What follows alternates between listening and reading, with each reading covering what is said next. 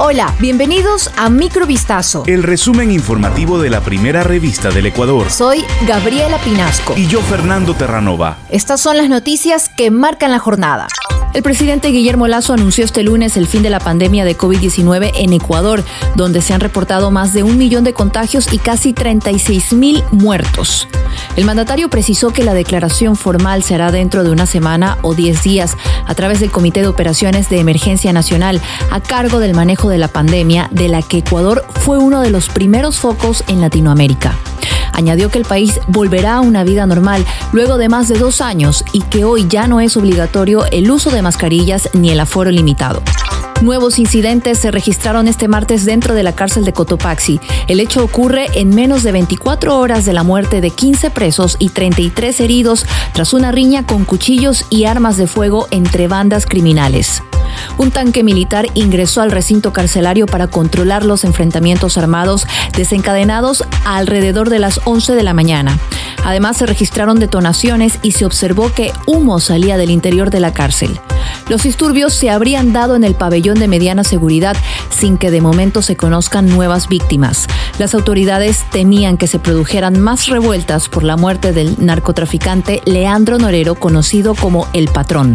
Una banda de secuestradores fue aprendida por agentes de la Policía Nacional en el lugar donde mantenían en cautiverio a su víctima, en el sector de las canteras al ingreso del recinto Puente Lucía al noroeste de Guayaquil. Según la denuncia, un comerciante de una empresa de San Borondón que vendía productos en Petrillo, en el cantón Nobol, fue abordado a eso de las 10 de la mañana. Los secuestradores exigían 10 mil dólares para la liberación del comerciante. Sin embargo, siete horas después se liberó al hombre y los implicados, dos hombres y dos mujeres que no registran antecedentes penales, fueron detenidos y puestos a órdenes de la justicia. El femicida de la periodista Joana Guaywacundo fue sentenciado a una pena privativa de la libertad de 26 años. Un tribunal de garantías penales encontró culpable a Carlos Fernando E.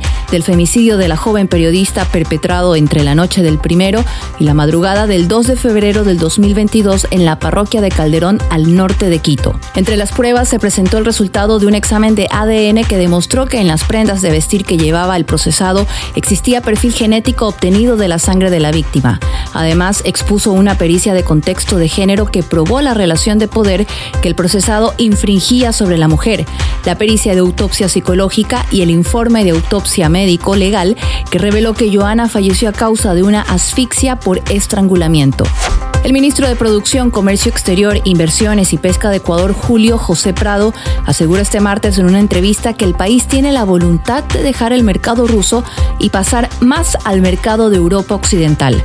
Durante una visita a España en la que Prado y otros cuatro ministros ecuatorianos presentarán oportunidades de inversión a empresas españolas, el titular del Comercio Exterior acompañó a las compañías frutícolas del país en la Feria Internacional Fruit Attraction que arrancó este martes en Madrid. A su paso por este evento, Prado remarcó que la participación de empresas ecuatorianas en este tipo de ferias demuestra la voluntad de intentar vender más en Europa y menos en Rusia, un intercambio que supone mil millones de dólares para el país, el 1% del Producto Interno Bruto. Rusia es el tercer comprador internacional de banano ecuatoriano, uno de los productos agrícolas más importantes del país, y según el ministro, desde que comenzara la invasión a Ucrania, ese consumo ha caído en más de un 20%.